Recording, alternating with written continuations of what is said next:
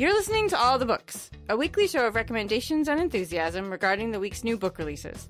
This is episode 239, and today we are talking about our favorite fiction books of 2019. I'm Liberty Hardy, here with Maria Cristina Garcia Lynch, and we're coming to you from BookRiot.com. Hey, hey! Hello. I missed you last month. I know I was so sick, but you had Jen fill in, and that is no great loss because she's awesome. Yeah, I mean, it's sad, but also, yay, Jen. Yay! But I am I am here for this. No way I was gonna be missing today's episode. It's so exciting. The way the schedule fell, it was like Kelly was supposed to do fiction and you were uh, going to do nonfiction. And Kelly was like, please, please, please, I don't want to do fiction. Can you have Maria Cristina do it? I was like, yes, I, I don't think that she's going to mind too much.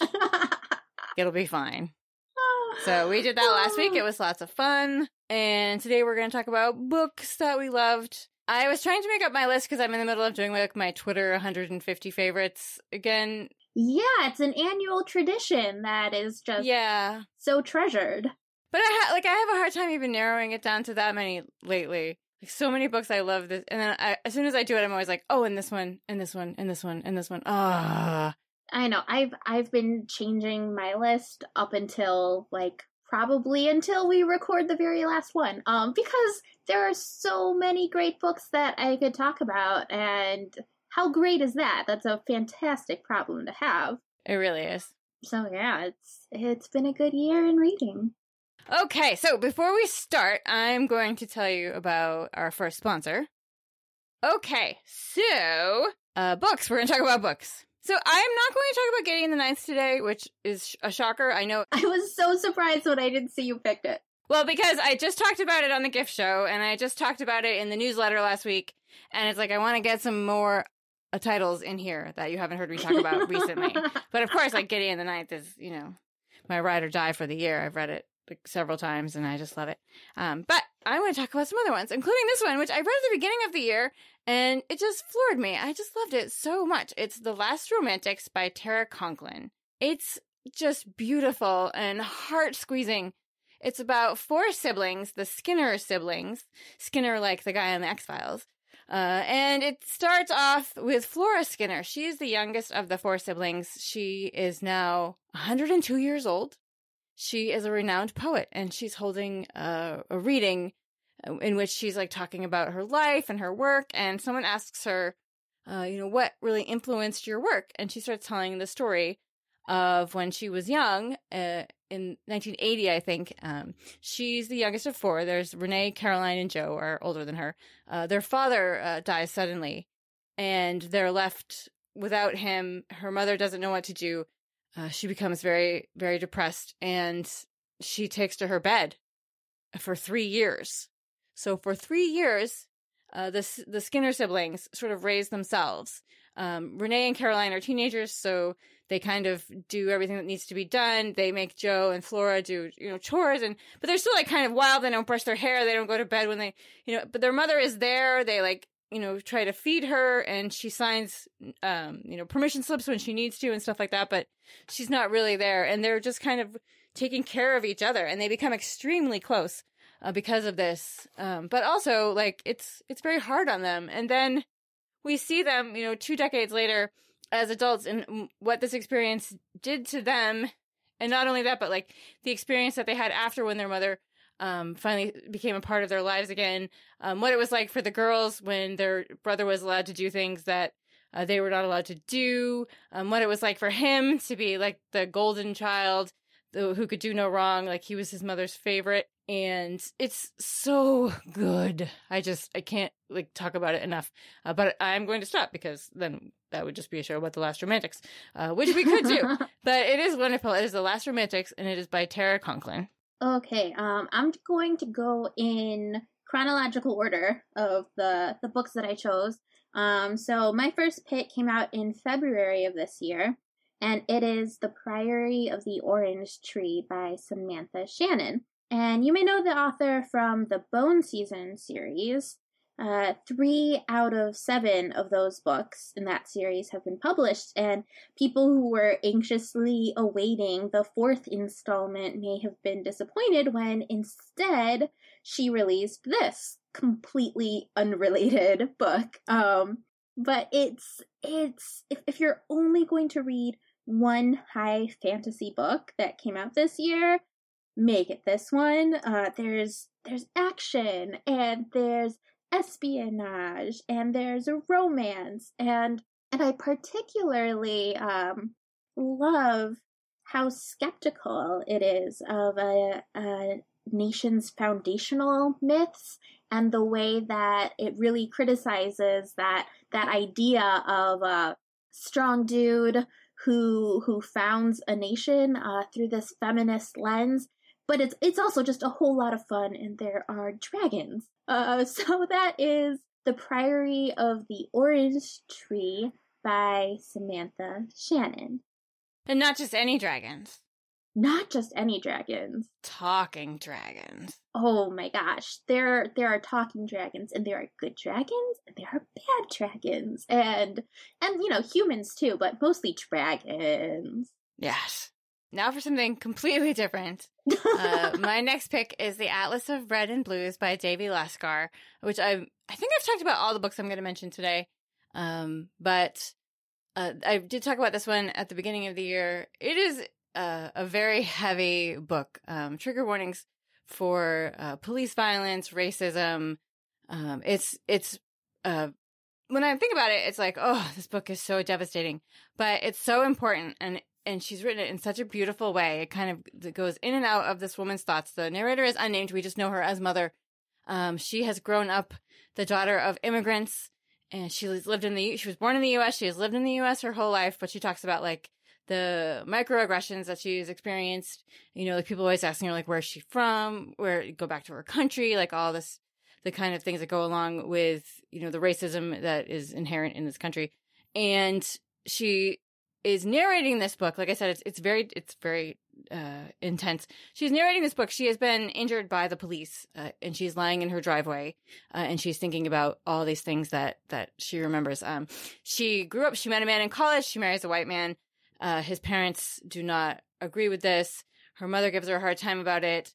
He's very well off. They move to a very affluent neighborhood in Atlanta, and she thinks things are going to be great, but instead she's like treated like an outsider, and things go wrong like with her husband's business and, and there's a confrontation like i said she's she ends up being injured and now she's like thinking about her life and the choices that she has made and and it's so devastating but it's so compelling um, I, I cannot recommend it enough. I think I said that about the last book too. I might just say that every single time.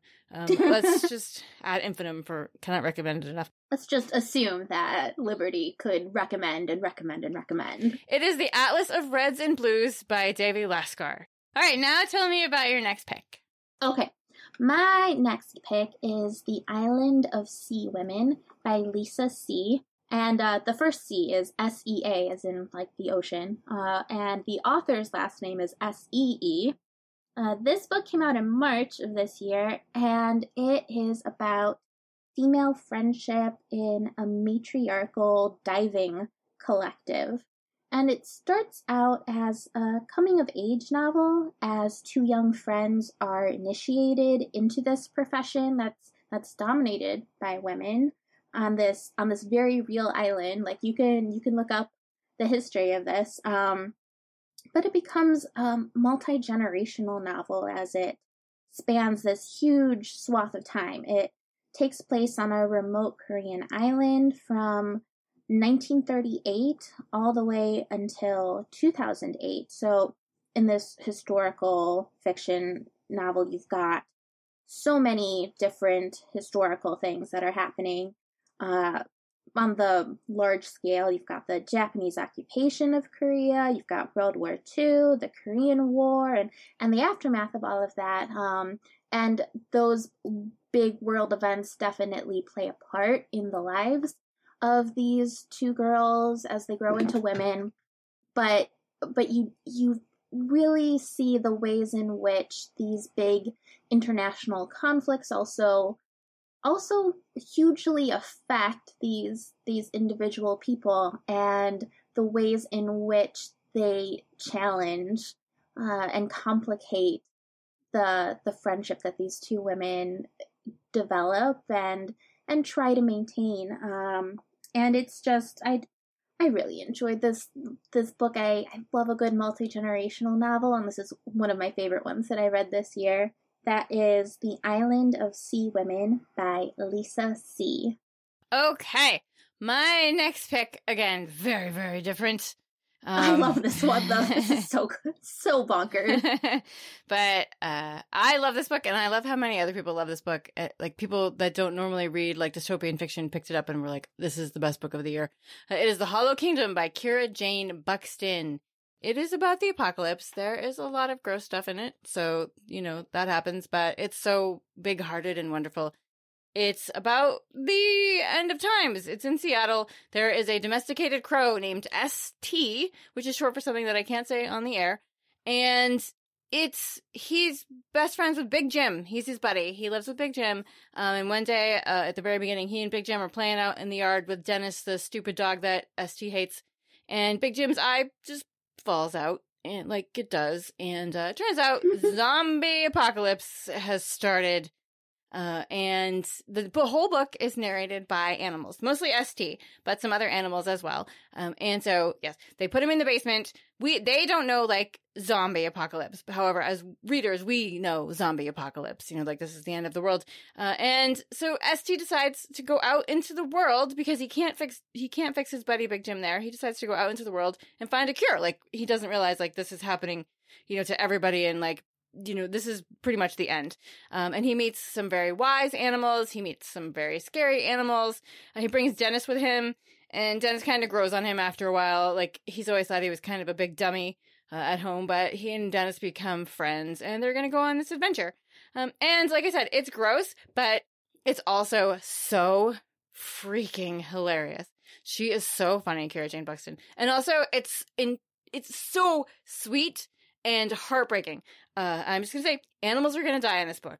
I have a less hard time with animals dying in books when, like, say, like the book Mort by Robert Repino, where the animals are like the main characters and they're living like people, and yeah. this is all they're doing. Than like when people hurt animals, and so, um, you know, animals are going to die. You know, warning if that is something that upsets you. Uh, but it's so big-hearted and just wonderful. It is The Hollow Kingdom by Kira Jane Buxton. Oh, right. Uh, I think it's time for another sponsor, Liberty. Okay. And now tell me about your next book.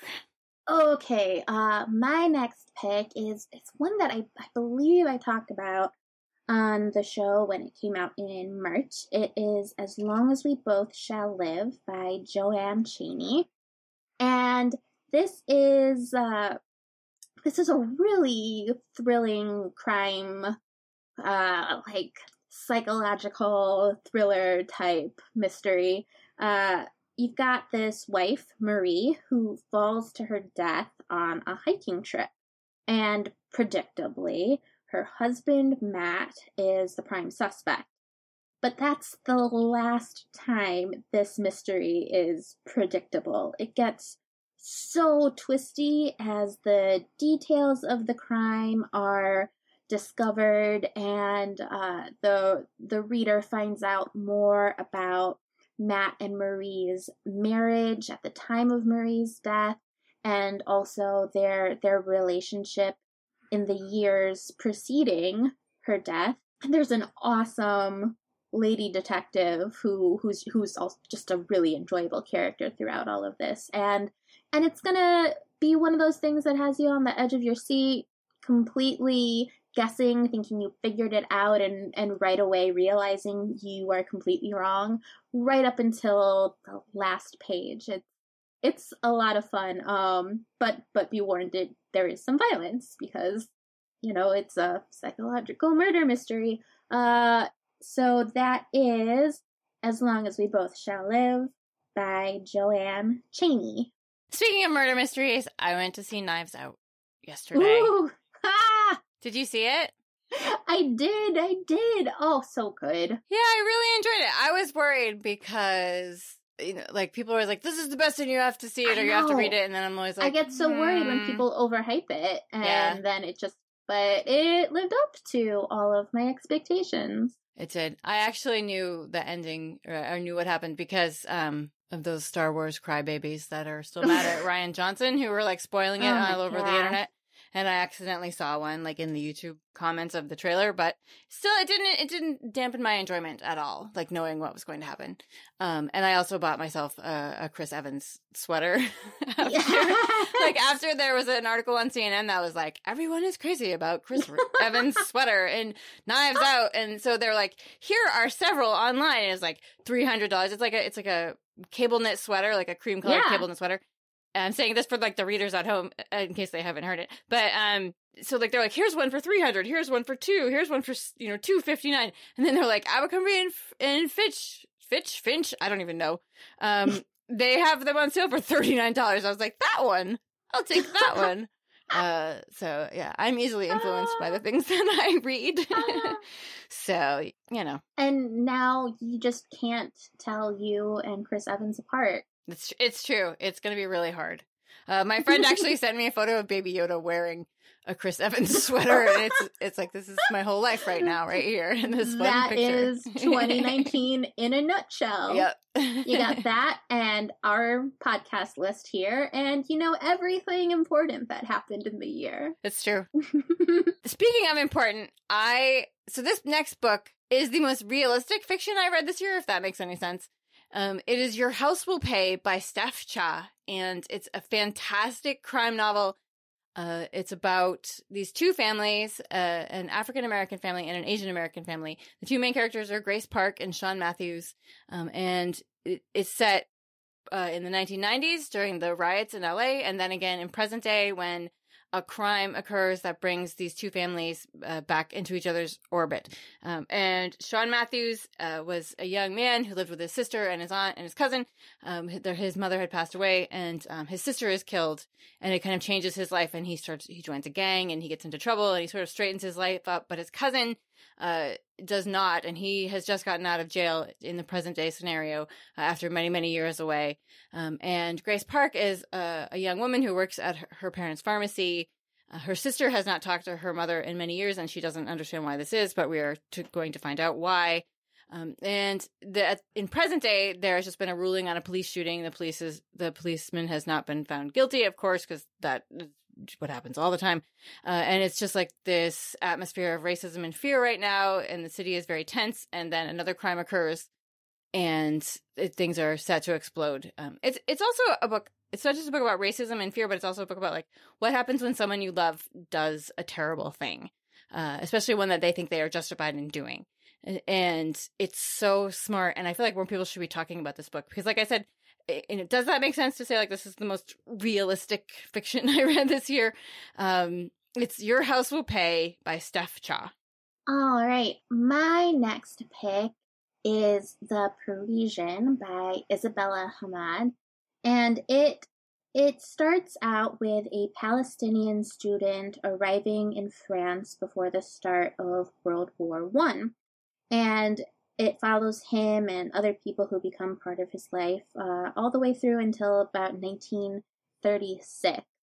And uh, and I I love this book because it's it's historical fiction and it's this perspective that you don't necessarily get in historical fiction which which seems like it's it's just majorly eurocentric but you've got this arab guy who shows up in france because he doesn't want to fight uh, in World War One on the side of the Ottoman Empire, and his father is a merchant who happens to have the means to send him away to university in in France. And of course, this is it's it's an interesting book in that he feels like an outsider while he's in France, and then later on in the book, he he settles back down in Palestine and he feels like an outsider a bit there too because all of the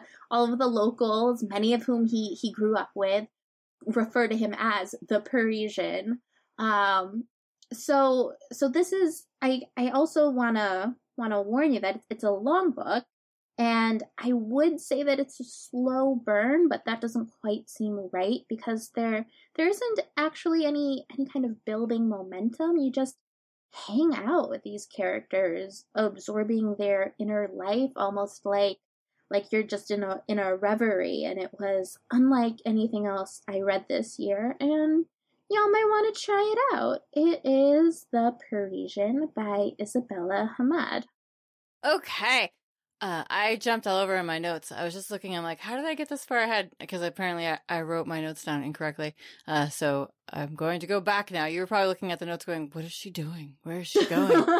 but you you stuck with it. You stuck with your side. I figured, you know, all would be revealed. Yeah. I get to the end and be like, okay, I talked about five books, so those are my eight titles. Um, so my next pick, you heard me talk about a million times. I love this book so much. It's All This Could Be Yours by Jami Attenberg. If you were a fan of Succession this year, this is definitely one you want to pick up. It is about a toxic patriarch of a family, the Tuchman family. Uh, his name is Victor, and he makes everyone else in his life miserable. Uh, and he has a wife named Barbara and two kids, Alex and Gary. They are adult children now. And Victor is in, I think, is in his seventies in when it starts, or maybe his late sixties. Anyway, he suffers a, a health issue, a very serious health issue, and he is now in a coma in the hospital. And his wife is there by his side, and his daughter comes to the hospital, uh, and she, they're trying to get Gary to come out from Los Angeles because they're in New Orleans. And we kind of hear like the story of all the horrible things that Victor has done throughout his life. Um, he has been very terrible to his wife. He's been very physically abusive. Uh, he's been horrible to his children. Um, he's been very manipulative. He's just a terrible man. And so they're all like trying to get together and, you know, cause he's on his deathbed now. Like, do, does he get forgiveness? Like, he, he can't talk to them, but like, are they going to forgive him? Do you have to forgive somebody who is that horrible? And it's also a look at like, maybe reclaiming your story you know like this is their chance to start over or you know change the narrative now that that he is going to be gone um, and we see like, you know, how he was when they were young and how he and Barbara met. And she's, and like Alex, the daughter, is like also very mad at her mother. And she sees this as a chance to ask her, like, why did you marry this guy? Why did you let him behave the way that he did? Um, it's so sharp and insightful and just the ending just, oh, I just cheered. I was like, yes, yes. I love the end of this book. So that is All This Could Be Yours by jami Attenberg. My next pick is Ask Again Yes by Mary Beth Keane. And this was this was just such a this ended up being a one sitting read for me because it was 11 p.m. and I was like, ah, I'll just read one chapter and then go to bed. And before I knew it, it was 3:30 in the morning and I was done and had completely been unaware of the passage of time while I was racing through this book. Um, so I I'm recommending it because I hope it'll grab you as well. It is about two NYPD cops who end up living next door to each other in the suburbs as they start their families. And and those children at the beginning of the book become adults with children of their own by the end of the book. And in between, we see how a really chaotic night in this neighborhood ends up having far reaching ramifications for both of these families as as everyone grows older. And it was it it in places a really tough book to read because the the mother uh, of one of these families has some severe mental health issues and she and, and you know content warning here she is somewhat abusive towards her son uh, when she gets in these these like psychotic rages. Um, but i found that this book has it, has a really sensitive portrayal of mental health that that is it, it didn't sensationalize anything and I think it was also it was also kind of educational without being preachy uh, when it comes to mental health issues. Uh, but but mostly I love this book for the the way it kind of takes the piss out of the idea that when you're young you know everything and uh, it it shows people growing up growing older and having their own expectations about their relationships upended. Um, but it, it's a really life affirming love affirming book. Uh, and and as i've said before i am a sucker for multi-generational novels. Oh, also a content warning for alcoholism, um, which it also, I think, portrays really sensitively and compassionately. Um, so this book, it's it's not you know the most breezy read, but it's definitely worth it. It is Ask Again, Yes by Mary Beth Keane. My next pick is Nothing to See Here by Kevin Wilson which is so delightful and quite strange, and I love it. It's about two friends, Lillian and Madison, when they are teenagers. Uh, Lillian is living with her mother. She and her mother are are not very well off. Uh, times are tough, and Lillian gets a scholarship to go to this very prestigious boarding school because she's a genius and it's she's having a hard time at the school because the it's all like the richest families in the country send their their daughters to the school and so the you know she's the scholarship kid so she gets picked on a lot. Um, but she becomes friends with a girl named Madison like right off the bat like they're best friends. You know they're destined to be best friends forever. They have the best time. However something happens. I'm not going to tell you what it is but uh, Lillian ends up getting expelled and after school, things do not go well for her. You know, she has to go back to her town. Um, she's, you know, feeling let down. She doesn't have any confidence in herself. She does not make great decisions. She she does some drugs. She takes menial jobs. Uh, she's not motivated anymore. She's kind of like down on herself. And she, however, does continue to keep in touch with Madison. They don't talk on the phone, they don't visit with each other, but they write each other letters all the time. So as the years go by, they are up on each other's lives, but they've never seen each other since she left school. Um, and one day, she is summoned uh, by Madison uh, to Tennessee, where Madison lives uh, in Tennessee. She's now married to a senator. She has a very fancy life. Uh, she tells Lillian that she needs her to come there. She can't tell her why, but she's sending a car for her. And Lillian's like, mm, okay. And so she goes to, to Madison's house. And when she gets there, Madison tells her that her husband has 10 uh, year old twins from his first marriage. Their mother has died, and she needs Lillian to be their nanny. Now, does that sound strange? Not really. Uh, but then she explains that she can only trust Lillian with this job because there's a special secret about the kids that she needs Lillian to keep.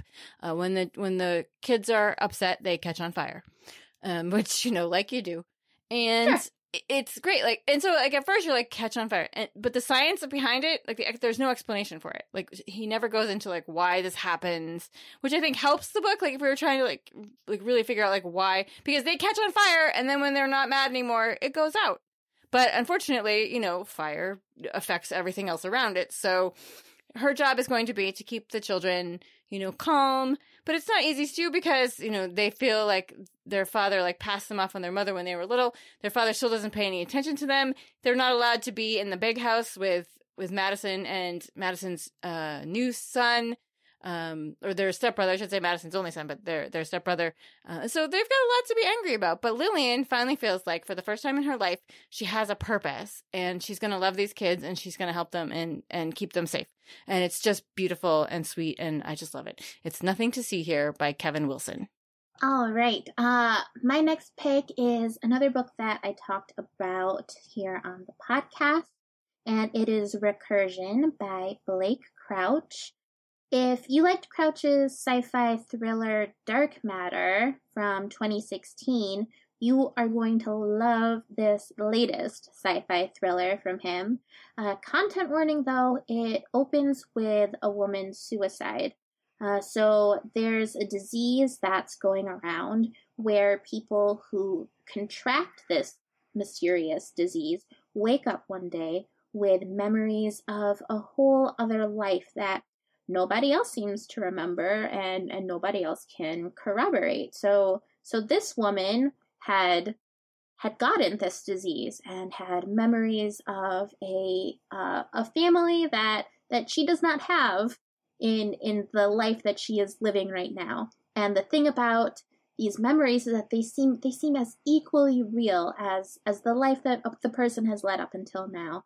Uh, she she finds the person who was supposedly her husband in this in this other life that she remembers. And he's like i have no idea who you are lady.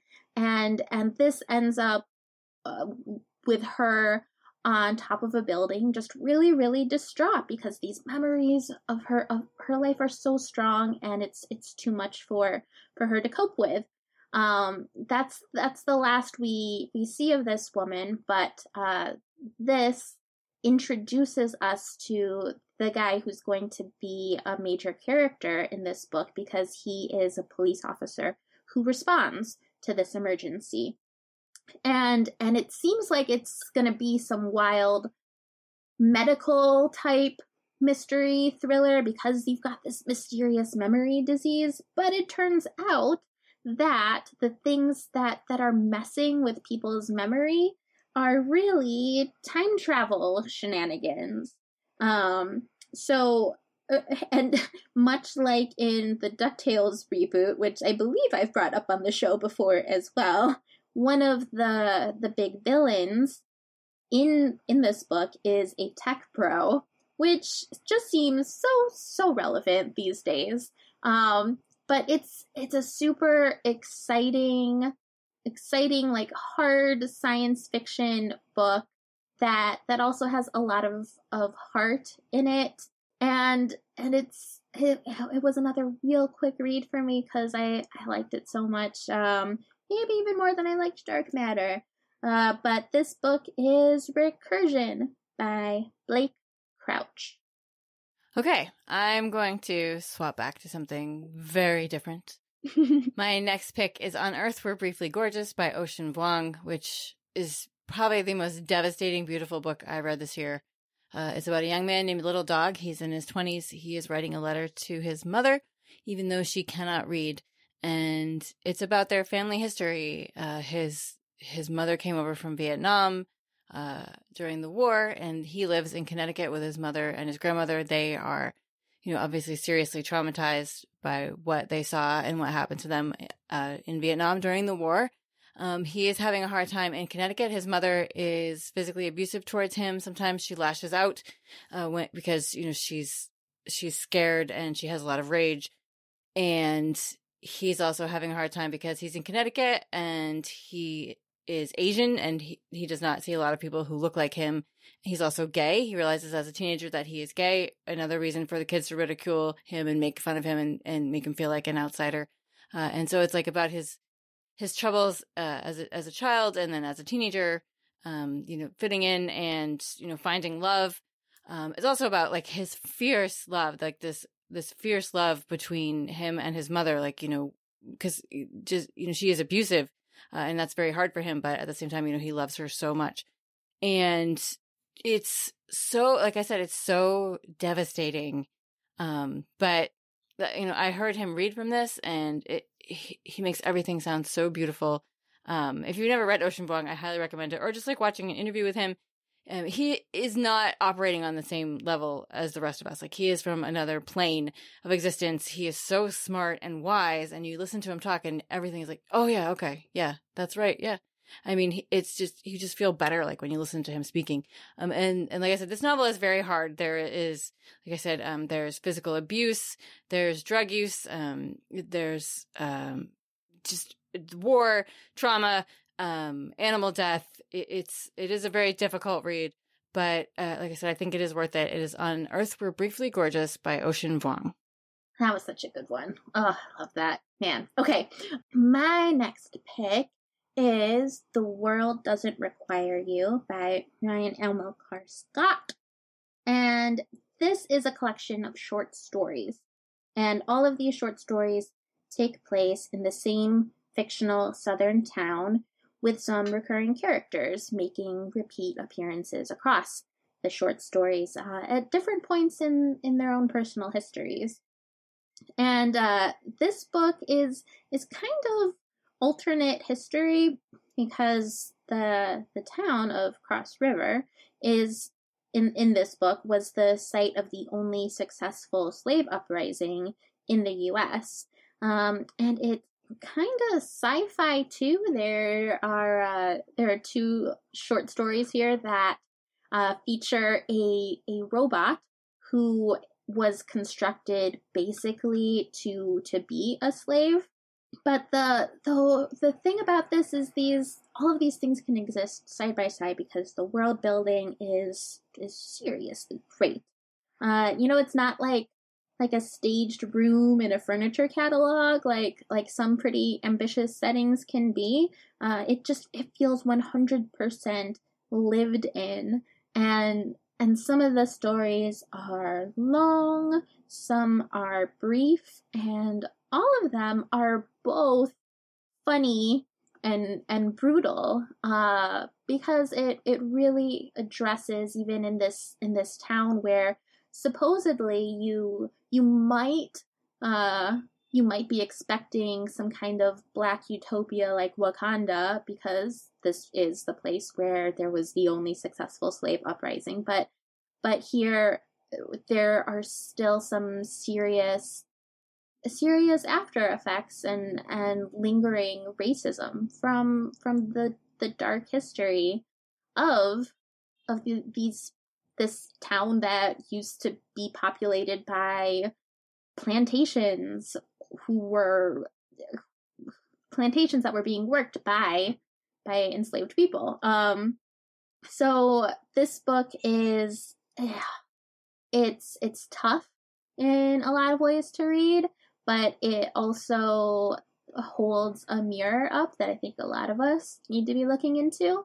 And it's it's also just oh, it's it's brutally it's brutally funny in in a way. I don't know how to the the characters, the language. It's it's a really engrossing, uh, entertaining, and enlightening book uh, all at once. It is The World Doesn't Require You by Rion Amilcar Scott.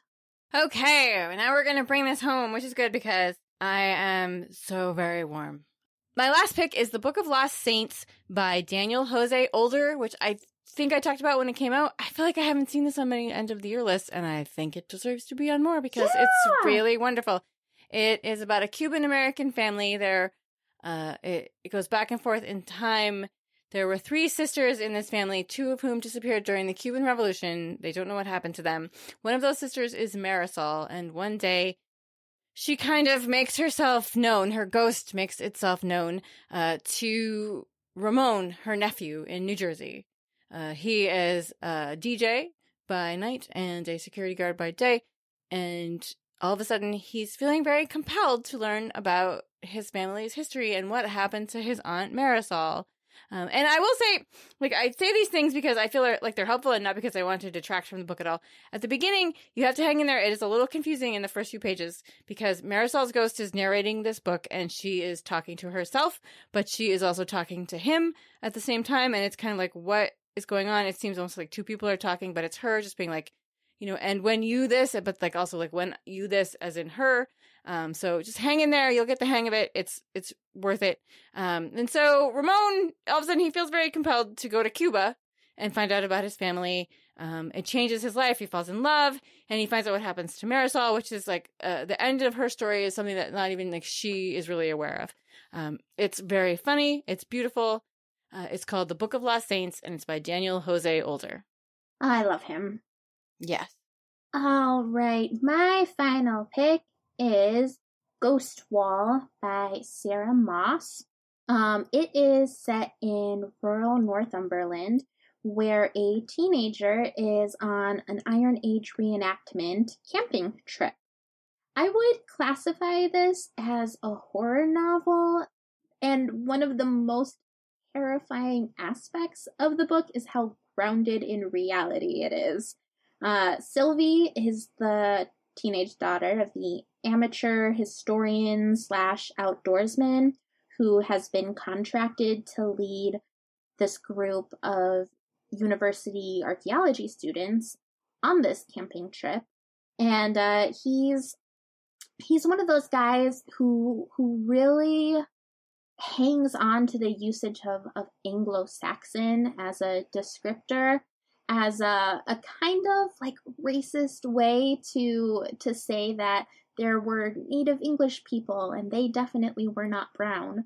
Um and and you see this actually come up a lot in medieval like historian twitter where people say we really got to stop saying anglo-saxon a lot of white supremacists have have a, co-opted that term as as a, a kind of code word for for white native english people which which you know there really aren't. Um and and he is is very much one of one of those those group of, of real people who exist. And he is is in many ways apart from that just a really problematic guy. And one of the biggest things about him that you find out in the in this pretty short novel is that he is super controlling and abusive of his his wife and daughter uh just mentally, emotionally, and content warning physically. Um, and one of the, I think, really successful things about this book is how it portrays a, a an intelligent young woman who is strong in so many ways um, and how she doesn't necessarily see how how troubling her home life is uh, until she gets the perspective of of outside people. And and even then she she feels like they don't necessarily understand her situation and it's it's it's so it's so well done you can you can see where she's she's coming from while also saying, "Oh no, honey, this is this is bad." Um and that is that alone is that's just the backdrop for the real like kind of horror turn that the that the book takes.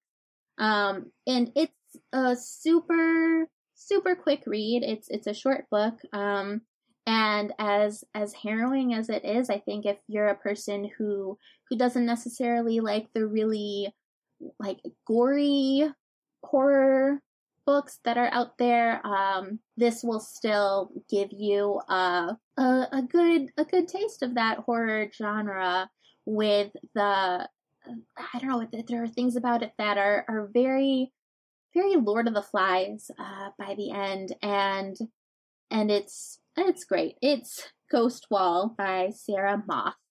Okay, those are our new books. What are you going to read next? Uh, well, I am I'm getting super super psyched for The Rise of Skywalker that is coming out so soon. So I think I am going to go back and reread Chuck Wendig's Aftermath trilogy just real quick. Also because I, I really love Chuck Wendig. And, um, you know, that is a Star Wars trilogy set between uh, Return of the Jedi and The Force Awakens. And you you kind of get the the background for for where the First Order came from. Um, and it's it's a really great portrayal of something that you know you might not it might not have occurred to to anybody that the destruction of the second Death Star didn't mean that everything was sunshine and rainbows immediately. Uh, that there's there's there's some growing pains for the New Republic. Uh, and and did I mention that I love Chuck Wendig? Um, so so that's what I'm going to I'm gonna read to get in the mood for for the Rise of Skywalker. What about you? I just got the new uh, Jeff VanderMeer, his young adult novel that's coming out in July. Ooh. A Peculiar Peril, The Misadventures of Jonathan Lambshead. It says here it is the first book in a two volume fantasy about a teenage boy who inherits his grandfather's mansion and discovers three strange doors, evidence his grandfather did not die of natural car- causes but spectacularly unnatural ones, and clues to the family's tie to an alternate Europe immersed in a war fought with strange tech and dark magic. Which is nothing you wouldn't expect from Jeff VanderMeer. It's true and it has the most amazing cover. Uh, so that is it for us this week. um, and some of our favorite novels of the year. Uh, which it's just so many great ones. While you were talking, I was like, "Oh, could have talked about this. We could have talked about Wanderers, the new Chuck Wendig. I mean, they're Ah, all so good." Yep. Um, but that is it for us today. Uh, thank you to our sponsors. You can drop us a line at all the books at bookriot.com. You can find Maria Cristina on Twitter at Meowy Cristina. That's M E O W Y C R I S T I N A. I am on Instagram at Franzen Comes Alive. And if you want to give us a treat, you can leave us a rating on Apple Podcasts. It helps other book lovers to find us. And as much as we would love to tell you about more books we loved this year, we don't have the time, but you can read about more titles that are out today in the show notes at bookriot.com slash all the books, as well as find a link to our weekly new books newsletter. And in the meantime, happy, Happy reading. reading. Woohoo!